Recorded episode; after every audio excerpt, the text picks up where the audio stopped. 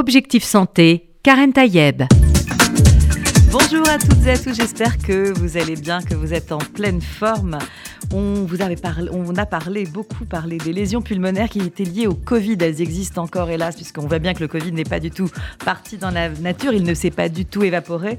Mais il y en a un qui les a vues, qui a vu ces lésions pulmonaires de très près à l'aide de son scanner 3D, 4D, une sorte de drone euh, microscopique qui va filmer les alvéoles pulmonaires et c'est le docteur Rodolphe Gomberg, euh, une, voilà, une une du Paris Match en, 2020 où on voit des images alvéolaires. C'est la première fois que l'on voyait ces images covidiennes.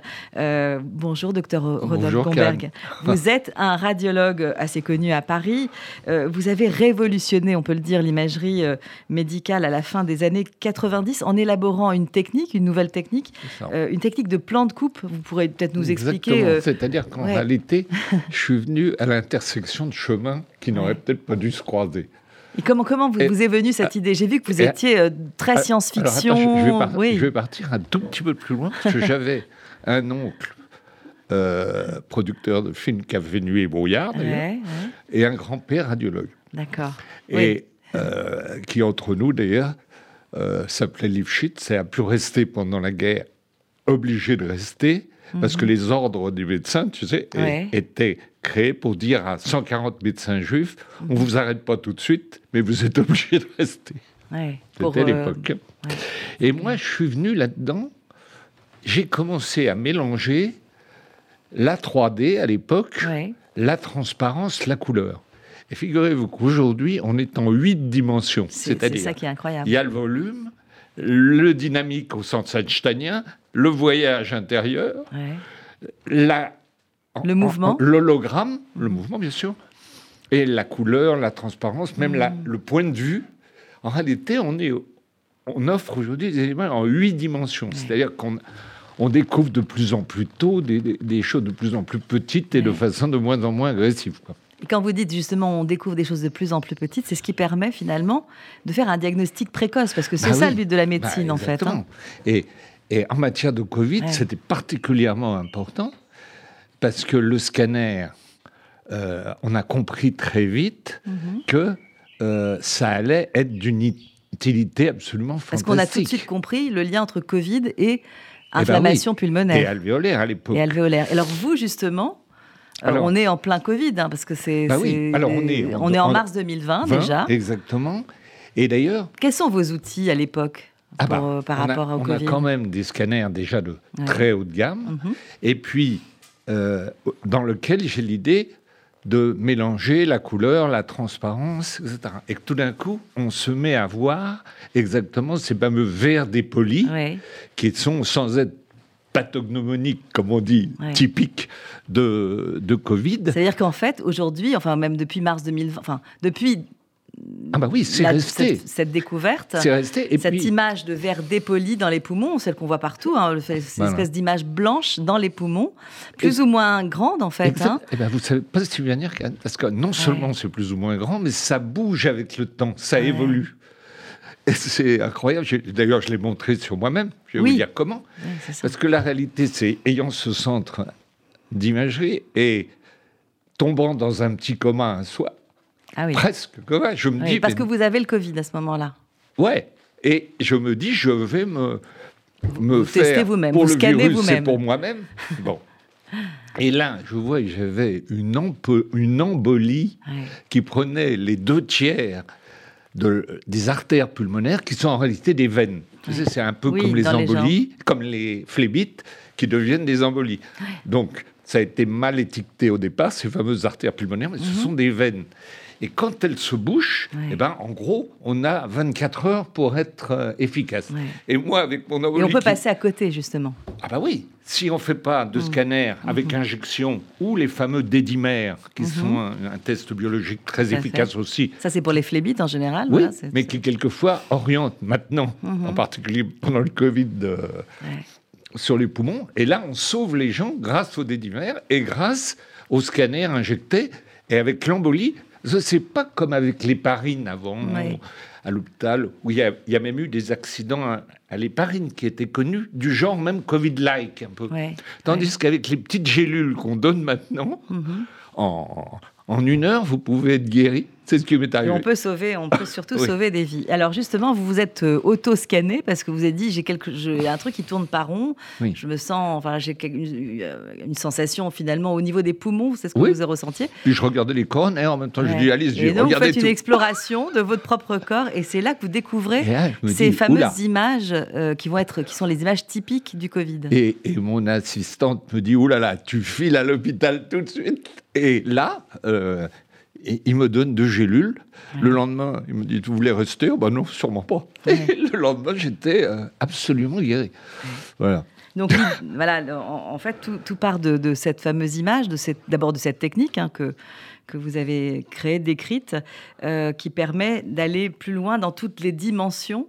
Et qui nous permet de, voir ces, images qui sont là pour le coup euh, typiques. Là, quand, quand, quand vous faites votre, votre, votre propre diagnostic, bah. Qu'est-ce que vous remarquez de différent par rapport à, à, ce qu'on voit dans une image de, pneumonie euh, qui n'est pas covidienne, en fait? Alors, bah, première chose qu'on remarque, mhm. c'est qu'il y a ces fameux verres dépolis. Qu'on ne voyait pas, qu'on ne voit, sur la, jamais la, première page de match, parce qu'ils n'avaient jamais fait une page sur le, en médecine depuis 30 ans. Et ces verres dépolis, c'est incroyable capacité d'évoluer. Mhm. D'ailleurs, je l'ai vérifié sur moi-même au fur et à mesure de la guérison-disparition de la maladie. Et c'est assez fabuleux de voir comment ça bouge à l'intérieur des bronchioles. Mais, alors. Parce que c'est le virus qui, qui, bouge, comment ça se passe? Oh Ça ne bouge pas en temps réel. En temps réel, mais c'est l'infection? Ça bouge de semaine en semaine. J'ai donné mon corps à la, à la science en quelque sorte. Mais à la limite, je dirais aujourd'hui, avec ce qu'on sait, avec le recul et tout, avec ces virus de extrêmement graves et pas tellement contagieux sont devenus pas graves du tout et, extrêmement contagieux. Je ne sais pas si je me dis de long bon sens. Et en réalité, c'est même pas tellement le virus qui est grave. Mhm. C'est la coagulation. C'est la conséquence du virus. Mais oui, ce qui tue. Et faut pas oublier que c'est le premier virus depuis la grippe espagnole, c'est-à-dire quand même un siècle. C'est le premier virus et qui a tué euh, entre 50 et 100 millions de gens. Celui-là, il, s'approche euh, de 4 ou 5 déjà, ce qui est déjà monstrueux. Mais c'est dire le progrès, comment l'esprit humain, ça, je suis tellement admiratif devant cette femme hongroise qui, qui, nous a amené l'ARN messager, parce que comment l'esprit humain est capable, en, en, un siècle comme ça, de faire qu'on a un vaccin en six mois? C'est faramineux. Ah oui, de toute façon, heureusement qu'on a eu euh, cette solution, parce que c'était, et c'était de l'ordre du miracle. Oui. Et euh, finalement, on a toujours l'impression d'être dans la science-fiction, mais on est dans la science-fiction scientifique. Ah oui, oui, oui, Et du coup, c'est finalement l'esprit humain qui va, qui va chercher des solutions. Euh, là, le fait d'avoir découvert cette image, ça permet de dire attention, euh, le virus n'est pas, pas un virus comme un autre. Il peut entraîner cette embolie pulmonaire qui est la cause même des, ah, parce que la cause de, la quasi-totalité des hein. morts, parce qu'il y a cette protéine K mhm. et qui. Euh, qui, alors en fait, voilà, voilà ce qui se passe. Ces fameuses artères pulmonaires, ce qui sont en réalité des veines pulmonaires, donc parfaitement accessibles à la thrombose mhm. veineuse, et euh, attaquent les parois. Mhm. Et c'est en, gratouillant les parois, en quelque sorte, pour être simple, et que petit à petit la thrombose se forme, mhm. que l'embolie apparaît, et que là, on est vraiment en zone dangereuse. Quoi. Alors le problème, c'est que ce, scanner n'est pas fait, n'a pas été fait systématiquement. Quand on a, voilà, quand on est, on est positif euh, au Covid, on va pas forcément se faire un scanner. Mais non, mais non seulement on le faisait pas systématiquement, mais on le faisait aussi sans injection. Alors. On sait maintenant comment il faut faire les injections, s'il y a justement les dédimères élevés. Certains disaient qu'on ne fait pas d'injection parce que c'était pour, pour faire des diagnostics différentiels avec d'autres pathologies pulmonaires qu'on pourrait voir au scanner. C'est tout simplement qu'on n'avait pas pris l'habitude de faire systématiquement. Mais d'ailleurs, il ne faut pas faire systématiquement, il faut faire plutôt quand il y a des signes cliniques. Mhm. Mais moi, je n'avais, j'avais une embolie qui prenait les deux tiers de l'artère pulmonaire et aucun signe clinique. Et, mais par contre, les dénimères, les fameux dénimères biologiques, là, alors là, ça incite à faire beaucoup plus avec injection. Mhm. Et, ça a sauvé tout le monde. Quoi. Alors, donc vous, vous avez été finalement le, premier témoin de cette, de cette technique. Euh, est-ce que c'est une technique qui a été du coup diffusée très rapidement euh, dans, dans, les centres de radiologie en France et ailleurs? Oui, ça a été assez évident. Même le professeur euh, Raoul, qui n'a pas eu raison surtout, loin de là, mais avec, c'est d'abord c'est un grand virologue, et puis il avait eu raison tout de suite. Il a parlé du scanner. Mm. Et quand, comme il avait les, il a eu, il a eu tort sur plein les médias choses, hein, donc, voilà même à partir de ce qu'il a dit, qui n'était peut-être pas valable, mais il a dit aussi des choses extraordinaires. Et il a été un des. Et quand il avait la parole avec tous les médias, eh ben déjà, un petit peu grâce à lui, au départ, on savait l'importance du, du, scanner. Alors, le seul truc, c'est qu'il a orienté vers les gens sur ces médicaments qui n'avaient rien de, de, spécifique, en réalité vraiment spécifique, alors que il fallait tout orienter vers la coagulation. Et c'est là ce qui a déjà été, moi je ce qui a d'ailleurs été fait euh, en, en, milieu hospitalier, mais ça a été compris dans, la deuxième vague. En fait, dans la deuxième vague. On a fait perdre. Tout à fait. D'ailleurs, beaucoup de vies ont été sauvées dans la deuxième vague, qui bah n'ont pas été dans la, première, puisque justement, bah, c'était l'inconnu, en fait. Hein. D'abord à cause du retard, un petit peu de, de nos amis chinois. Et puis, euh, des médicaments qu'on croyait être valables et qui ne l'étaient pas, alors qu'il fallait dès le début s'axer vers la, vers la, coagulation. Mais il fallait, il fallait le temps de la compréhension, et c'est vrai que hum, c'est voilà, la, la, médecine et la recherche qui a permis justement de, de bien comprendre les, les effets et très de, vite, ce les virus. hôpitaux ont, ont dit oh ben oui, on a fait un petit euh, changement dans le traitement. Le changement, oh, c'était l'apparition des traitements Des anticoagulants qui, ont, qui, ont, vraiment tout changé, effectivement. Euh, votre technique, en fait, elle a permis, euh, de, elle permet de faire d'autres diagnostics précoces dans d'autres domaines, pas forcément que dans le Covid. Ah bah oui. Bah, bah. Aujourd'hui, euh, le scanner et l'IRM changent absolument tout dans à peu près tous les domaines. C'est-à-dire que la, radio conventionnelle ne sert euh, le plus souvent à rien.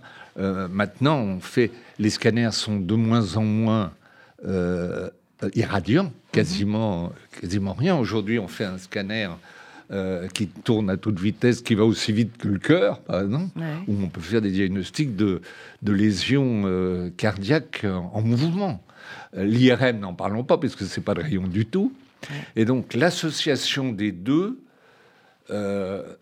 alors surtout de l'ARN, parce que finalement, qu'est-ce qu'on pourrait dire de notre euh, échange d'aujourd'hui? Mhm. C'est que le mélange, l'apparition de l'ARN messager mhm.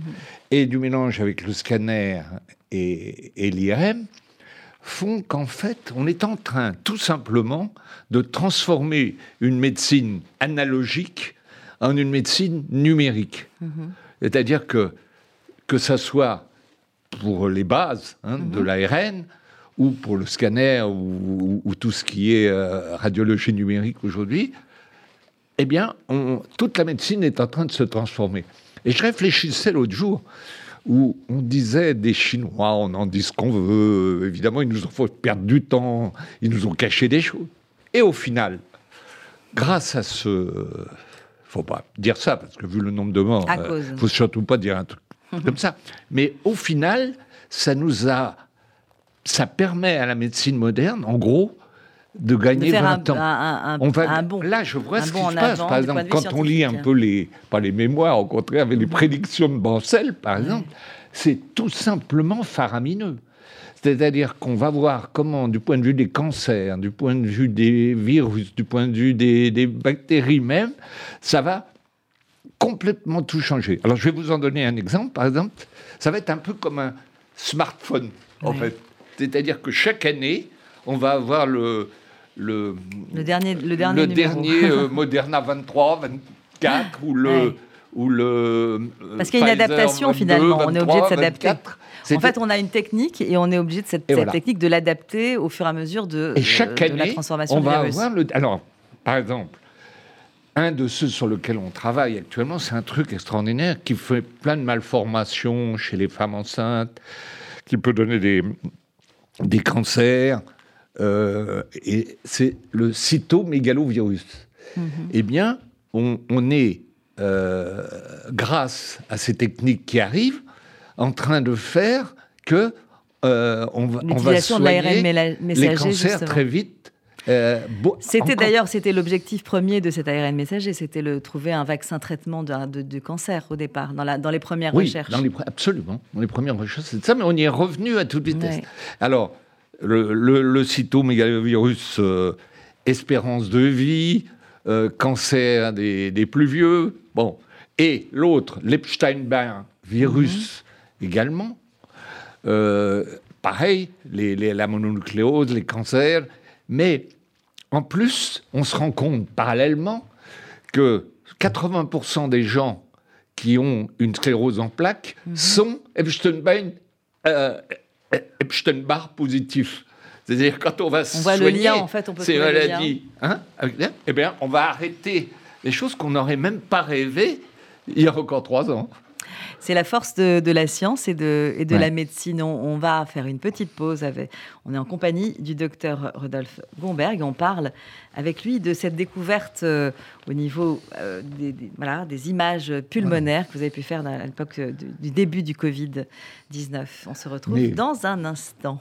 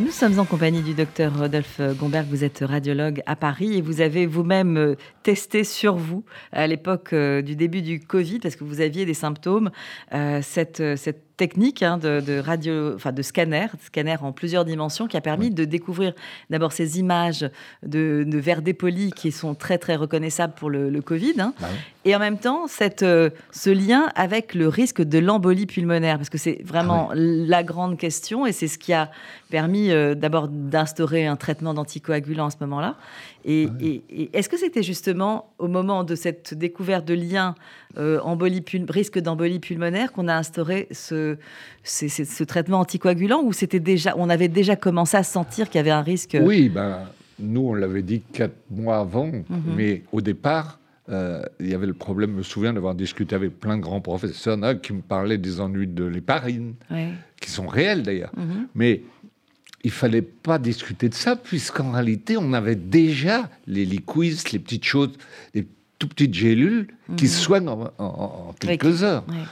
Donc on a perdu un peu de temps, mais en réalité, au total, c'est quand même tellement génial que oui, il y a eu des grands bons euh, forcément en avant, et en même temps, c'est aussi la, la précaution. on ne peut pas tout utiliser au, début. En vérité, c'est bah empirique. Mais aussi au fait qu'on est quand même. J'aurais jamais cru que les Français allaient être aussi disciplinés, nous qui ne le sommes jamais, qu'on arrive à vacciner 80% des Français. Ça tient quand même du, du C'est ce qui a permis justement de, sauver. Euh, de sauver pas mal de vies. Mais effectivement, le traitement anticoagulant fait partie aussi de, tout l'arsenal thérapeutique dont on dispose quand, quand le Covid euh, a, une atteinte, provoque une atteinte pulmonaire. Tous les, tous les gens qui ont le Covid n'ont pas d'atteinte pulmonaire.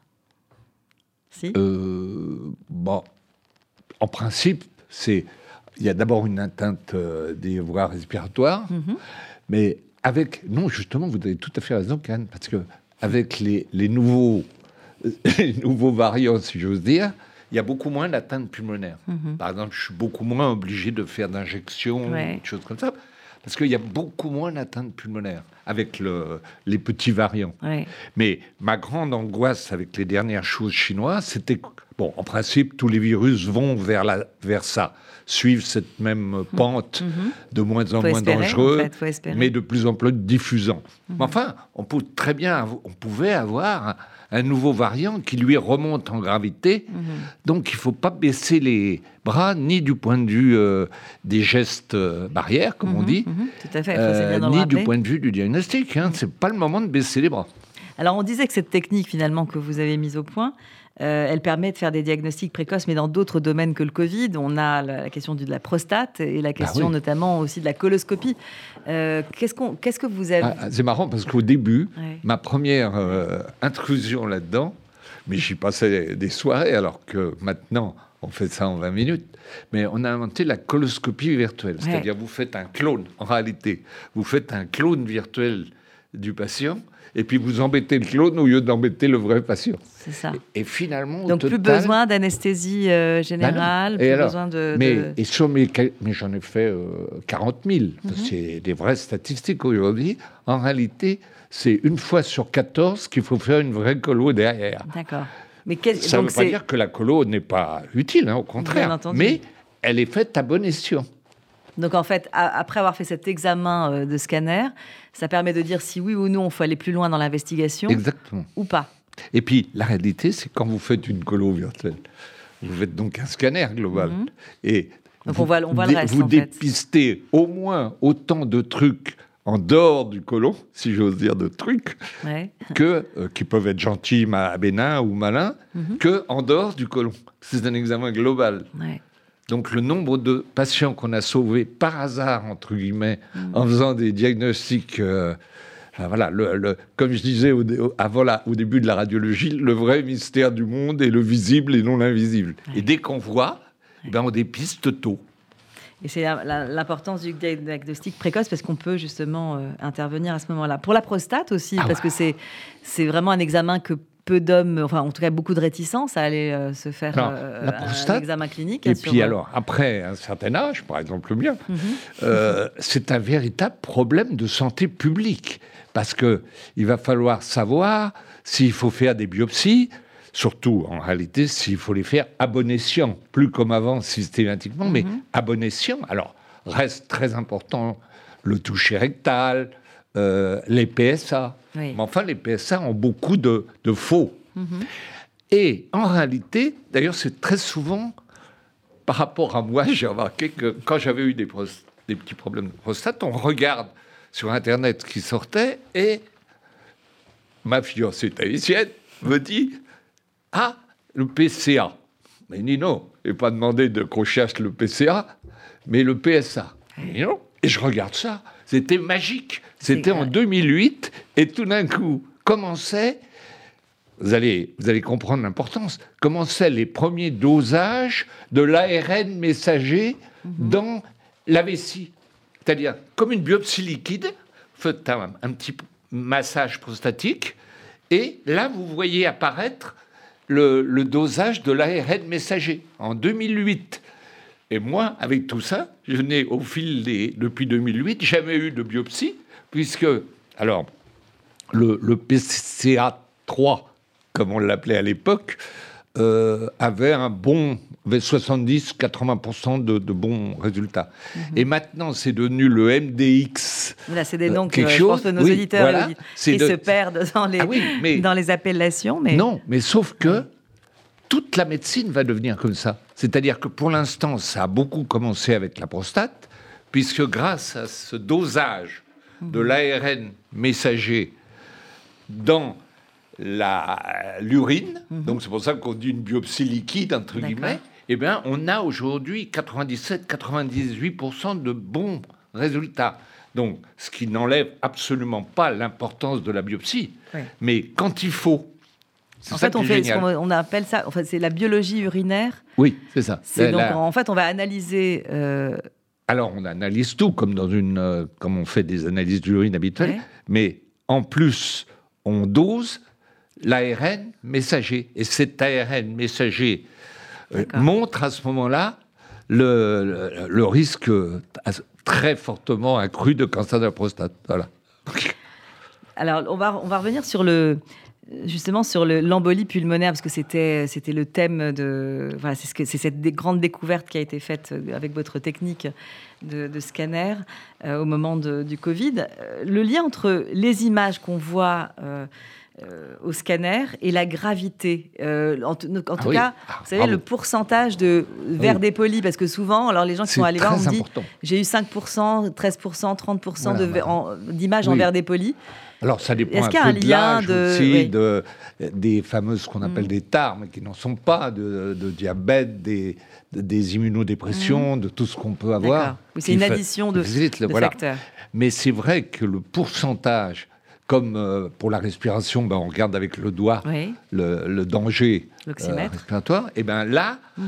euh, on, va voir le, pourcentage d'atteinte de l'ensemble du poumon. Et, en quoi Alors, en, quoi c'est plus dangereux? Il faut additionner les facteurs de risque généraux plutôt parce qu'une personne jeune qui n'a pas de problème et qui aura une, une atteinte avec ces, ces images en verre dépoli, euh, mais qui n'a pas de problème de santé, ben, même s'il y a de, grandes images, c'est moins grave que chez quelqu'un qui a peu d'images.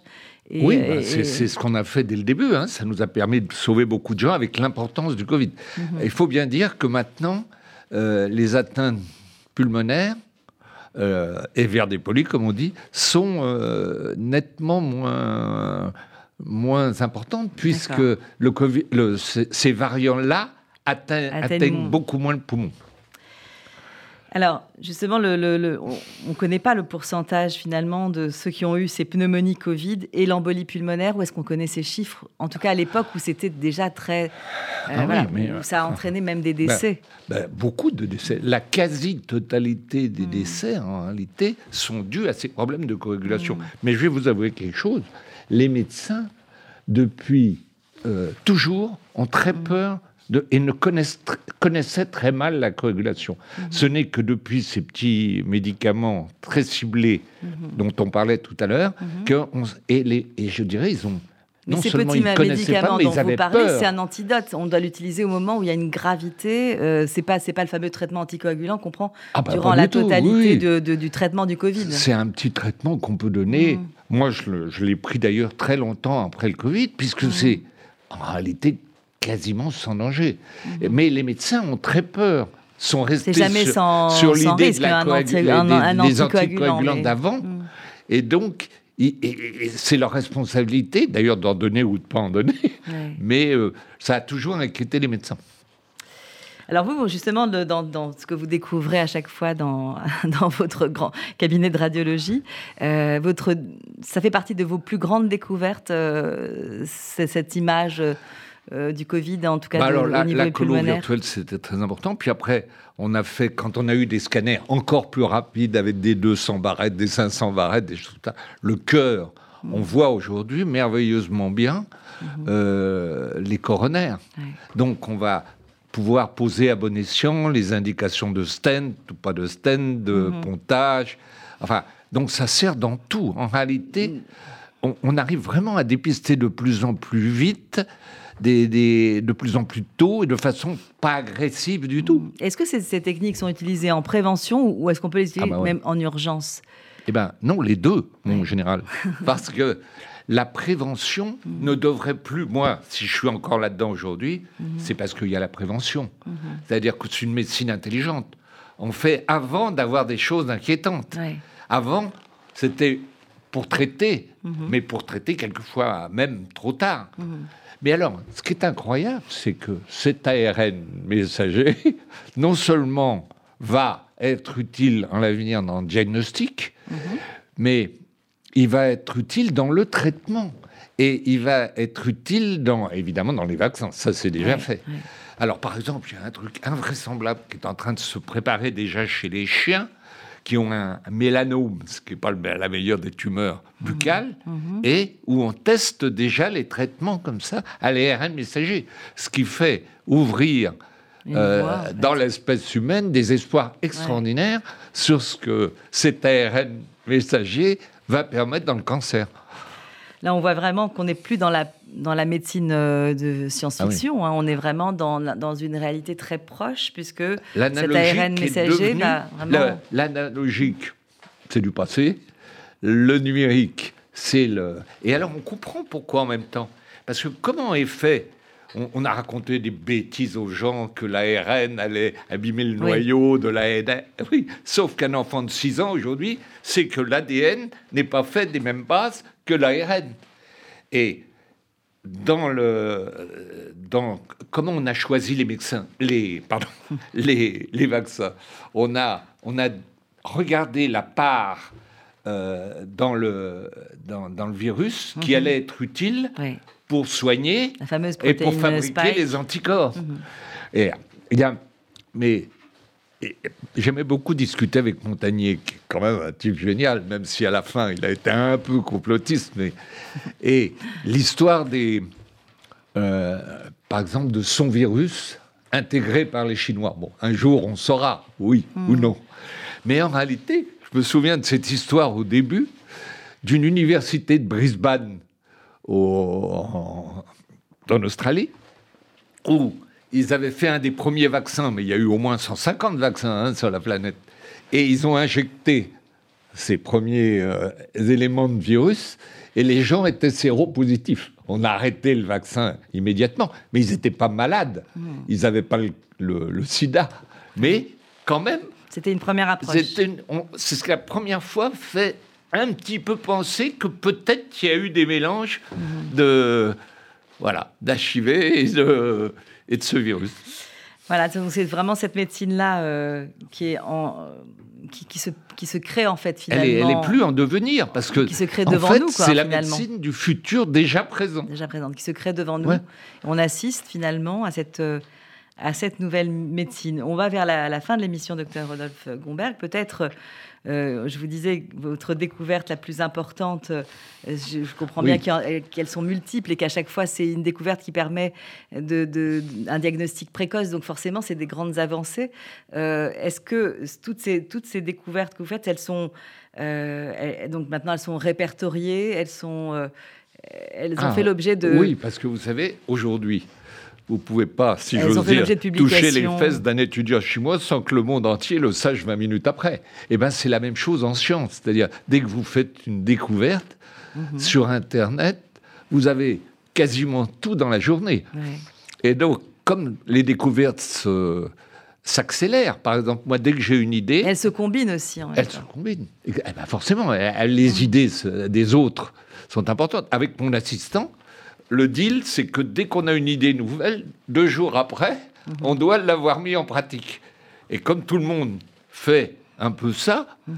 euh, voilà, c'est complètement exponentiel comme, euh, comme qualité d'évolution.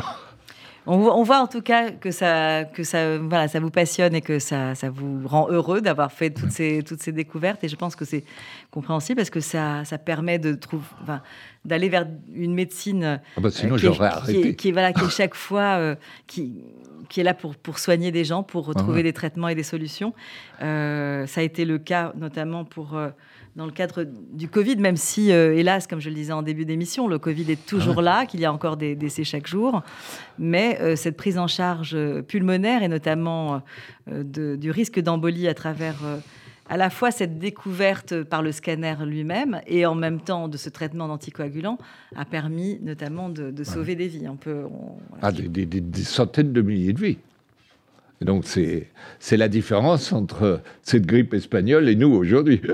Voilà, donc c'est, on va rester sur ce, sur cette, ce, mot-là de, conclusion, cher euh, docteur Rodolphe Gomberg. Effectivement, euh, ça prouve que la médecine euh, avance. Et hommage à la recherche et aux chercheurs. Merci à vous d'être venu nous parler de, ce, de cette belle découverte au niveau voilà, dans votre domaine de la radiographie, mais qui a de l'imagerie médicale, de l'imagerie qui a fait des bons en avant, qui nous permet de voyager à travers le corps. Et voilà, donc c'est merci pour euh, pour cet enthousiasme euh, qui, j'imagine, est communicatif. Quant à vous, chers auditeurs, ben, je vous souhaite une très bonne santé.